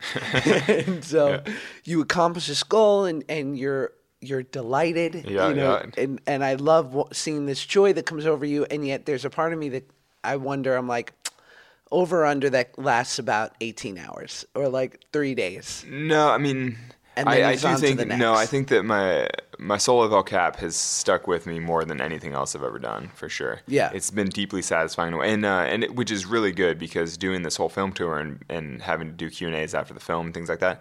It's good because every time I see the end of the film, it takes me right back to that happy place. It puts me in sort of the right place to go up and like chat with people and take pictures all night and like have a good time because it is you know one of the best experiences of my life. And so, um, I don't know. I definitely haven't had. I know exactly what you mean because I've had so many other climbing projects that I've done in my life where as soon as I finish it, I'm like, oh, but there could be something better. It could be something. And with El Cap, I definitely haven't felt that way. Sort of like, oh, I could, you know, I don't know, I could Be good. Yeah, certainly with the hard free soloing, I was like, yeah, maybe maybe I could just be good, you know. It's um, yeah, I mean, and to the layman, I, I imagine as a climber, people that really are knowledgeable about climbing, there are perhaps more challenging pursuits, and yet to us, and because you talk about it in the movie, like this is the, you know, tallest rock face, right? I mean, yeah. So it's not the tallest in the world, but it's definitely the most iconic. You know, and so and especially for me growing up in California, it's like kind of close to home and close to my heart. But it's just, yeah. I mean, El Cap is historic. It like has all the right things. It's like this majestic wall. It's really inspiring. It's really historic. It's like with the first big wall of its kind that was climbed in the world, and so many many firsts have been done on El Cap, and so yeah, I mean, it just captures the imagine, eh, way, imagination in a way that, that some random piece of rock in other parts of the world don't necessarily inspire the, the same. But Is there anything? Is there anything bigger that's doable? Like that? yeah, yeah. So there are plenty of bigger walls. I mean, like the the Karakoram in Pakistan, like Baffin Island in Canada, Greenland. Like there there are big granite walls all over. Like Alaska has big walls. Um, a lot of them are lower quality rock though, so it might be like a five thousand foot wall, but it's really crumbly. So you can climb it with a partner and a rope, and, and then a lot of them are based above glaciers and things, and so you basically have to traverse a glacier to get there, which typically is better to be roped up because um, there's a lot of chance of falling into crevasses on glaciers. Fuck a crevasse. Yeah, That Yeah, sounds it's like- terrible. It's it's pretty scary. Meeting your end in a glacier crevasse. Yeah. Well, dude, the week after I, I soloed El Cap, I went to Alaska on this expedition uh, with two friends of mine. But uh, I'm like the least skilled in mountain travel. Like I don't do it that much. So they always put me out front as the crevasse bunny because because basically they know how to pull somebody back out of the crevasse if someone Sure. goes in, but I don't really know how to do that as well. So they put me in front because like if anyone goes in, you're the you know you're the one that can get pulled back out. I'm just like it's, I find it very scary. Oh my god, that's completely like, who- who- understandable. yeah, who wants to be the crevasse bunny? It's like every step you're like, I hope this isn't the one where I go in the hole. oh my dude. god, It's like really scary. That's Or awesome. it can be, especially just in Alaska. They have Alaskan-sized crevasses, like huge, huge holes. So it could be something like three times the size of this room, where you just like fall into a cavern. You know, it's like who knows? I'm gonna A freaking plane fell into a crevasse the season that we went up there. really. Yeah, because the planes land, you know, they have skis on the bottom like skids, and they land on the glacier and they sort of taxi around on the glacier. And uh, it was just like early season thawing, and, and the freaking plane went into a hole. Oh Jesus! Like, can you imagine? I'm gonna. That's gonna be my new email name, crevasse bunny at Gmail. People will be like, "Ooh, sexy." Yeah, You're like, like "No, that. no, not sexy, horrifying." yes, you have no no real idea. yeah. Um, so I'm I'm actually glad to hear that you got a certain level of of accomplishment and and peace from doing something like that. I I I guess my question too is like is free soloing not to take anything away from the physicality, but is it a mental sport? Is that truly what separates? Because I imagine there are other climbers of similar ability to yours Yeah, there are that- many climbers who are much stronger physically.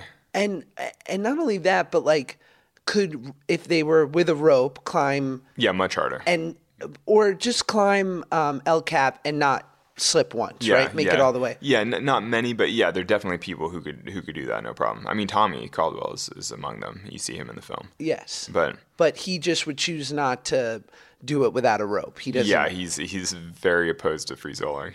Um, partially because he does just randomly fall off easy terrain, like not infrequently. sure. but um, which is which is a terrible habit for solos. Tommy, But- get it together. Yeah, what's yeah, going on here? Well, it's interesting though because he always climbs with a rope, so it's kind of fine to slip on easy terrain because you're like that the rope catches you. So in some ways, it's actually more efficient to be climbing so relaxed that you occasionally slip. Mm. It also means that you're saving so much energy overall that it's probably more efficient. But it just means that sometimes you fall, you know. But as a soloist, you definitely don't want that because you never want to fall. No.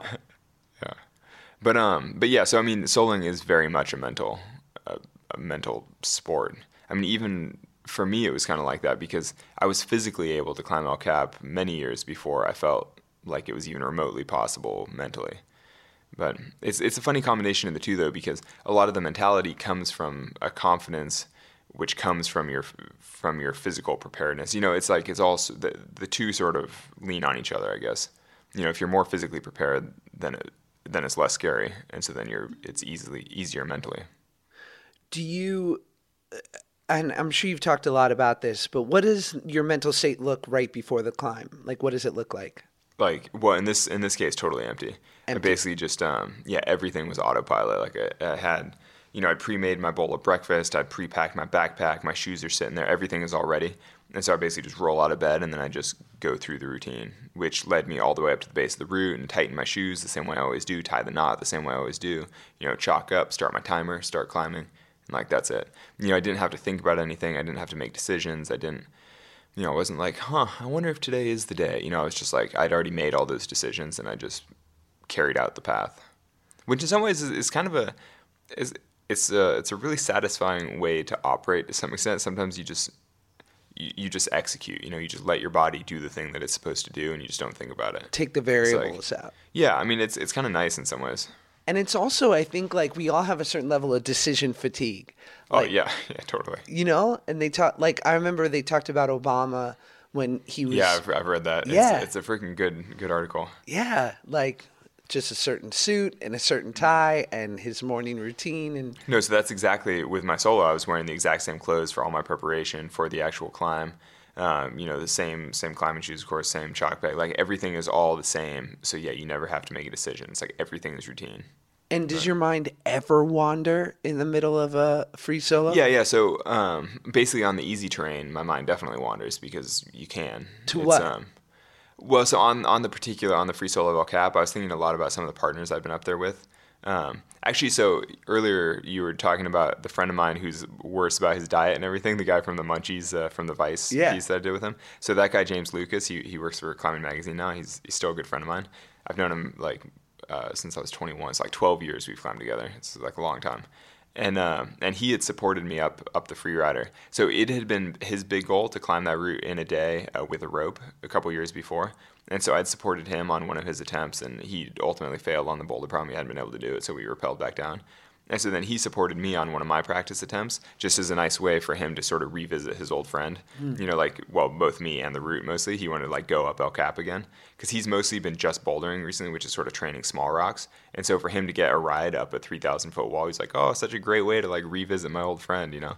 But um, anyway, so you know, it was like fun to see him. But so as I was soloing all the easy terrain, I was sort of thinking about my various partners, my various friends who had sort of helped me throughout the season. Like I had this particular experience with James. There was like one part on the route, like one move on this one section of rock, like the down climb to the hollow flake, where I like for whatever reason I just thought it was really hard. It was like this really thin. I couldn't get my fingers into the crack, and I was like, "This is really tricky." And he was like, "Why don't you use the big holdout to the left?" And I was like, "What are you talking about? There's no holdout to the left." I was like, "It's this really thin crack," and I was like, "I think you're you're misremembering." And he was like, "No, there's this big thing out to the left." And I was like, "No." And then the next time I was up there, I freaking look over, and sure enough, there's this huge hold out to the left that was like kind of tucked under a little overlap of rock. I had just never seen it. But so it took this section of climbing that was extremely thin and really slippery for me. Instead of even having to climb it, I could just skip the whole thing, just grab the big hold, hang off that, lower my feet. It's a it's a down climb. It's kind of this weird maneuver. Right. But um, but basically, you know, I was like, oh, I just eliminated one of the most difficult, one of the most sketchy parts of the route for me because my friend told me about this hole that I had just somehow never seen. And I was like, it was a good example that, I mean, that's why you talk to your friends about things because I was like, oh, that's so helpful. Oh my you know, because I'd already put a whole day up there. I'd put a day hanging on my rope trying this section of moves over and over and just had literally never seen this thing that was like four feet to the left of me. Just because I, I don't know, I just, I don't know how I never saw it, but I was like, thank goodness I talked to my friends about it because, you know, it's super helpful. And it like fully just eliminated one of the big question marks on the route for me. I was like, that's great. And so over the course of the year and a half ahead of my free solo, I had a bunch of experiences like that where it was sort of one by one, I, I checked off certain parts of the route. Where I was like, oh, you know, I talked to somebody, or I found this new way, or I like found a way of doing this move that feels more secure. I basically eliminated things one by one until I was like, okay, I can definitely do this. But so then on the day of the climb, I was sort of, you know, revisiting some of those things while I was in the easy parts and I was able to sort of relax and enjoy. I'd be like thinking about my friends that I was up there with and like enjoying the position, being like, what a beautiful place. You know, I'm so happy. It's, I mean, it was really, it was, it's a really powerful experience for me. So it's, it's easy to uh, just let your mind be like, I'm so happy. This is so amazing. You know, yeah, it's cool. How how quickly does the d- does the wall call in the respect of like how many days can you give yourself off before you're like I need to find a climbing surface? I, I didn't climb yesterday, and I was like jonesing, but especially because it was such Just a difficult day. day. Well, no, normally I can do more than that, but I think because the the couple days before hadn't been super hard sessions, so I wasn't really tired. So the day of not climbing yesterday, I didn't need a rest day, and so it kind of felt like a wasted day in a way. And then, and I'm not totally sure if I'll be able to climb today. I think I'll be able to um, after some flights and some some things, and so hopefully I'll get in, and then hopefully I can get tired enough that it, you know, basically I just want to feel pooped, you know, I Right. just want to feel like I went hard. Do you think that if you didn't have this outlet, that you would be full of like, I mean, because physically, but I would imagine it's it's the mental part of it, right? It's that mental wash. It's that all those endorphins, getting rid of all those. I, I'm projecting, but Yeah, like yeah. for me, so much of that like the workout is to get rid of the neuroses or like the negative self talk or like just to calm down. Yeah, so I, I don't think I have quite as much of that as as maybe average. I don't I don't really know, um, but I mean, yeah, I mean I'm sure the endorphins. I mean, basically, you know, physiologically, anytime somebody exercises, all kinds of positive things happen in their body, and obviously, I experience that the same as anybody else. Um, you know, I'm a, I'm a slave to the drug of exercise, but or or you know, yeah, you could say I'm an addict or. I mean, because when people talk about adrenaline junkie and stuff, like I definitely don't consider myself an adrenaline junkie, and, and, and climbing in general is a much more slow and thoughtful activity. But I mean, it is probably fair to say that there are plenty of, of chemical reactions going on inside my body when, when I climb or when I exercise, and, and I do love that feeling. So, you know, that's something. I don't think you come across as an adrenaline junkie in that way. I think if it was chess, it would have been chess, or if it was any sort of great pursuit of something to master. That, see, that's what I've always thought. And so I think that had I not become a climber or something, I mean, I was studying engineering. I, I could have seen myself getting into like environmental engineering and, and trying to do, like, I could definitely see myself very committed to, to mental puzzles, you know, like trying to solve problems for the world. And I think that if I, if I had taken that path where I lived in a city and I was just trying to, you know, design better renewable energy systems or something, yeah. I could see myself being the type of engineer that lives off like Soylent or something. You know, like I'm drinking 500 calories of beverage a day and just sitting in my computer working for like 16 hours at a, at a stretch. You know, because I mean, I, I, you know, in some ways, I'm, I'm just fundamentally kind of a tweaker. You know, I'm like I really dive into things when, when I'm into them, and I don't know. I think that it, yeah, it could have been anything really, And do you think but like, but I just freaking love climbing. So like obviously that sort of chose itself. Right. But- And it, uh, what's fascinating in the doc, I know you have to go soon, no, so no, I'll, I'll wrap it up. You're good. You know, like I was fascinated by you seem to have sort of this natural, sort of stoic, um, uh, sort of disposition to you. And what's really interesting is watching sort of the difference between your mom and your girlfriend talk about you soloing. And I don't know if it's just because your mom has lived with it longer, because she No, w- uh, no, my girlfriend definitely has had a much more intimate look at soloing than, than my mom has. Well, she seems to have a similar resolve to you, which is very stoic, for lack of a better word. Like this is what makes him happiest, and I would never, you know, think to um, get in the way of that in any respect. Where, and then I totally understand your girlfriend's perspective, which is like, th- why does he have to do this sometimes? Like this is Yeah, I mean, she says that, but then at the same time, she's surprisingly supportive of it. You know, she's sort Sure. of like, not supportive because she's not encouraging me, but she's also like, if this is what you need, then I can get behind that. But I really don't understand why you need that. And I'm like, I, I, I understand that, you know. I mean, there's certainly things that she does in life where I'm like, why would you want to do that? Like, that's stupid. But I'm like, if you want to, you know, then power to it. Yeah. Like, I'll support that. Um, But yeah, it seems like you have a certain level, and and I I'm in envy. I, I'm envious of it. Like that you do have a certain level of blinders on, which I think is which is uh, inherent in anyone who's totally great at something they do. Where I don't think you contemplate sort of like.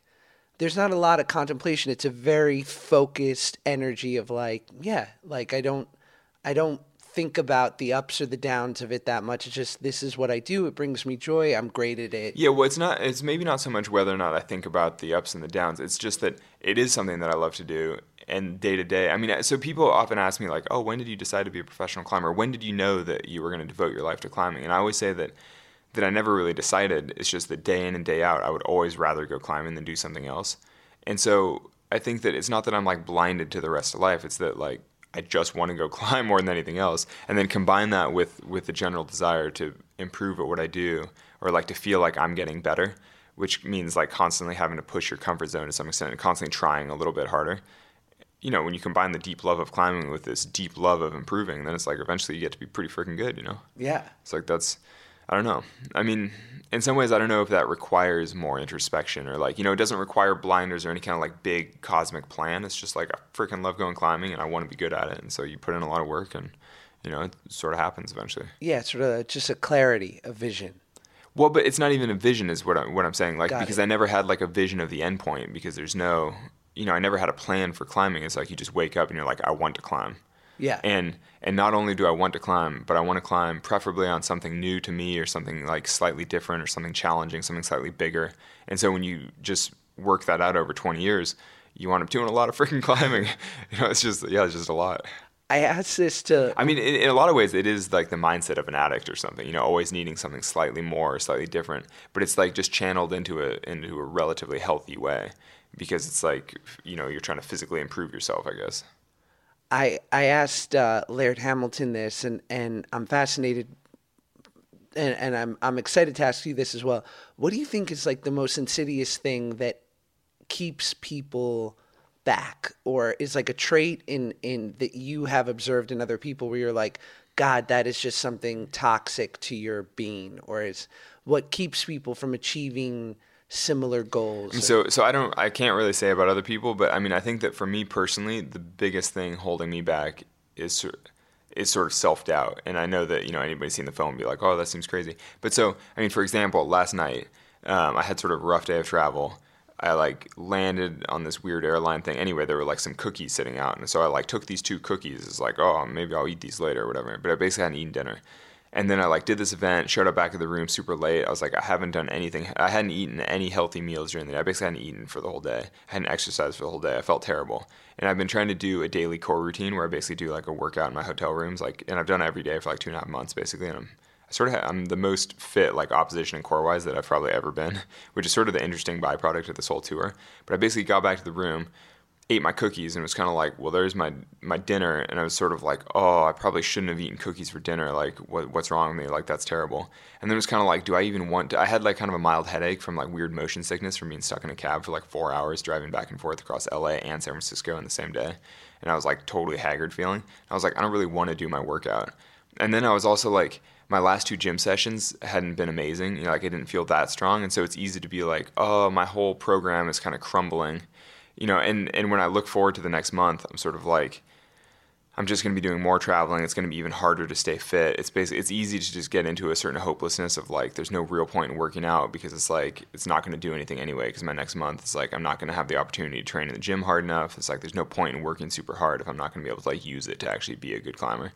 And so I was like, oh, and I'm, you know, I'm on a terrible diet. I'm like not training well. I'm like, it's all going downhill. Yeah, and so yeah, it would be really easy to be like, my life sucks. I'm going to bed. Screw it and so and I think that for me that's the biggest challenge is the like the easy to sort of get defeatist or the you know just to let it, or to be then be like you know well I suck anyway why don't I just eat this chocolate bar from the mini bar next to me? Oh, yeah. and then and then like watch a movie or something you know do something mindless just to like make me feel better. And then the next day be like oh now I feel terrible. I, I don't know ultimately I wound up doing my core last night doing doing my stretching routine doing the whole deal and then just going to bed. And I was kind of like well At least you know, that. yeah, I was like, well, at least I like did something. And actually, I felt surprisingly strong doing the core routine. So I was kind of like, well, you know, at least there's that. Yeah. Yeah. But so, I mean, I think that it's really easy to get sort of defeatist or, you know, like, oh, what's the point? Like, who cares anyway? Or like, I suck anyway. There's no, you know, just feeling like you're not able to affect change in your own life anyways. So Right. it's like,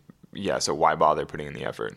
You know, like some things just seem insurmountable, or like if you don't have control over your life in certain ways, I think it's easy to just be, yeah, I don't know, just give up on it. I don't, I don't know. Yeah, and then it just But compounds. I mean, I'm sure you've had very similar experiences. Oh, if, if, yeah. if you yeah, it seems like, uh, yeah, yeah, um, okay, last two questions. Um, yeah. I think we're fine. No worries. okay, what um, I, I I know that being in a relationship has opened my eyes to things that have been uh, looking at the world in ways that I never. How, how long have you been with your wife? Seven years. That's pretty freaking long. Longest, yeah. We've been married. We got the kid on the way, so we're doing Yeah, it. We're yeah, yeah, adulting. you're, you're deeply in. Yeah. What has been the most revealing thing of being in this relationship over the last three years? What can you pinpoint like one thing that you've learned that's been the most impactful? Um. I, honestly, I, I don't know. I could share Um, mine. oh yeah, let's, let's hear yours. Yeah. What do you think? I need prompting. Well, it was very interesting because obviously, you know, uh, they say like opposites attract, and so like I come from never knew my pop, single mom, only child in New York. Oh, wow. Yeah, and a very specific sort of upbringing, and an incredible mom, but you know, But that's a lot. Yeah. yeah, And challenging. are, are are you Jewish? Yeah. Your mom, yeah, Jewish mom, single mom. I was like, I feel like that's all pretty pretty mega. li- Like you got you got a lot of momming. Yeah, totally Yeah. lioness and Yeah. fabulous in all the ways and also like Yeah. didn't let me get away with anything Yeah. and you know and my wife comes from this from sacramento Oh yeah. yeah She's from SAC. From Sac. Do you know where she went to high school? I'm she curious. so she went to high school in la but her Oh, whole lame. family went to like like she went to saint ignatius Huh. And i and her uncle is a teacher at a jesuit Oh yeah, classic. yeah dude All my cousins went there. she's from the fabulous 40s Oh yeah, classic, of course. yeah. Um, and so big set, you know, salt of the earth people. But she comes from like an Irish Catholic, one of four, beautiful, very healthy, classic family. So what was revealing in that when we would fight, Mm-hmm. yeah, that is definitely opposites attract. Totally. Very different worlds. And and when we would fight early on, when you when you grow up without one of your parents being there, there's an idea I think that's planted in you that like if they can leave, anyone can leave. Like nothing is forever. Mm-hmm. So we would get in these fights, and I would my coping mechanism was cut and run, and I'd be like, "Well, this was great, thanks. Like, nice meeting you. I guess we're done here." Yeah. and her coming from such a healthy family, she'd be like, "Oh no, like family doesn't leave. Like we're allowed to fight and we're allowed to have." Dude, it's funny you say that. Like, I've had almost the exact same experience. Because Really? Sanni also comes from a very healthy family that's very good at talking about their feelings and you know emotional expression, and uh, and my family definitely less so. And and certainly my relationship history is much more like, oh, if you have a big argument, then like things implode. You just peace out. You go climb and you live in your van, like whatever. Yeah. And uh, yeah, I was definitely much more on the like, oh, if you have a fight, then it probably means that things are like done. And Sanni was like, no, this is totally normal. The next, you know, you just like make up and you talk it through. Everything's fine. And like she's like, this is all part of a healthy relationship. And I was like, huh, really? Yeah. You know, because like certainly if she would ever be upset with me about anything, if she would like yell at me about something, she she doesn't really yell, but what I call like her, you know, being upset with me for something, I would take that as like, oh well, I failed, and so she's like not in the relationship, and like you know, obviously like I've ruined this. I should just go back to my thing and and the reality is like that's definitely not the case you know she's just like expressing like this is what i need for you to like make me happy and then i'm like oh well if i do the things that she needs then it's all perfect and everybody's happy it's like yeah yeah Right. it's interesting basically being with people who are really emotionally intelligent and, and sort of healthy is, is sort of a gift Yeah. Oh man. Okay, last question, and I asked this of everyone on, on the pod. What would you say are your one or two Alex Honnold commandments? Like things that you would want to impress upon someone if you were only going to give them one or two things that you think are ultra important to you? Man i don't know like uh, i don't know give me one of your commandments Oh man, I, I guess I would say let go of the old story. That be more yourself. Like, that's a big thing that I've had to sort of reconcile as I've gotten older. But yeah, I mean, you know, being more, yeah, just. Being, I would say be intentional about your choices. Mm. Like choose things. Don't just like get caught in the current of life and like wind up drifting wherever. You know, like make a choice and and execute it. Yes. But I mean, I think that yeah, I mean that's been such a big part of my life. Is like I've chosen the life that I want to lead, um, and you know, and that has meant living in a car for many years and like not having a bathroom, not having showers, like whatever. But that's all that's all fine because that's a choice. Like I want to, you know, I've I've maximized or like sort of optimized certain parts of my life. Where it's like I want to be able to climb all the time. I want to be in beautiful places where there are rocks, you know, and so I'll do whatever it takes to put myself in that in that position. And I don't know, I feel like it's just easy to to just let life carry you on without without choosing like this is what I want from it. This is what I want to do. And, and there's just so many things where people are like, oh, I couldn't do that, and you're kind of like, well, why couldn't you do that? Like, who cares? I mean, you can do whatever you want. You know, like you're you're a free wild animal. You know, like Yeah. do your thing. It's like, yeah, you don't have to be conditioned into into accepting whatever life you know you currently have. Like, make choices. Yeah. But uh, I mean, I also think that way though about like food choices and and like lifestyle in general. You know, like choose the things that are important. Like, you know, I mean, obviously I'm not perfect about it, but like dietarily, I, I try to, you know, make good choices. Right. Um, which is why I've been vegetarian for a long time and sort of like trying to minimize my impact on the earth through diet when when I can. You know, and you're just like, oh, you know, I wouldn't. I certainly never choose to eat fast food. Like, you know, if you think about going through, a, like, or, or even just choosing the corporations that you choose to support. You know, like, mm, yeah, I mean, voting with your dollars, if you want to call it that, or whatever else. Like, just, but, but, be, you know, making choices in life. yeah. I feel like there are a lot of things in the world that would not exist if people were more intentional because there's so many just vile corporations that nobody necessarily would intentionally support. You know, but it's just sort of the cheapest thing at the grocery store. So people are like, "Oh, sweet, like that's cool." But if they actually knew the business practices or anything, they would never be like, "I want that company to succeed." You know, Yeah. because they'd be like, "That company is a freaking abomination." But you know, people just aren't intentional. I don't know. Live with intention. I'm not. my. I'm not eating McFlurries anymore after this conversation. You convinced me. Well, I, I am. That is actually exactly what I was thinking about because I was like, Yes. Ah, oh, McDonald's is like a horrendous corporation. McFlurries are horrendous for you. Like everything 'em. about it. I'm sort of like, oh, just go eat some like nice, you know, fair trade chocolate or something. It's like just as much pleasure, but without supporting some of the worst corporations on earth. You know, Dude. just putting that out there. Yes, I love it. Alex Honnold for president. Boom. Dude, thank you so much. No, a pleasure. Yeah, This was super nice awesome. chatting. Man, Yeah, thank, you. All right, that was it. That was Alex Honnold. Go see his movie Free Solo. Talk to you guys later. Love you. Thank you for listening. Um, tweet me at it's Josh Peck if you like the pod, and if you don't, um, let me know that too. Okay, love you. Bye.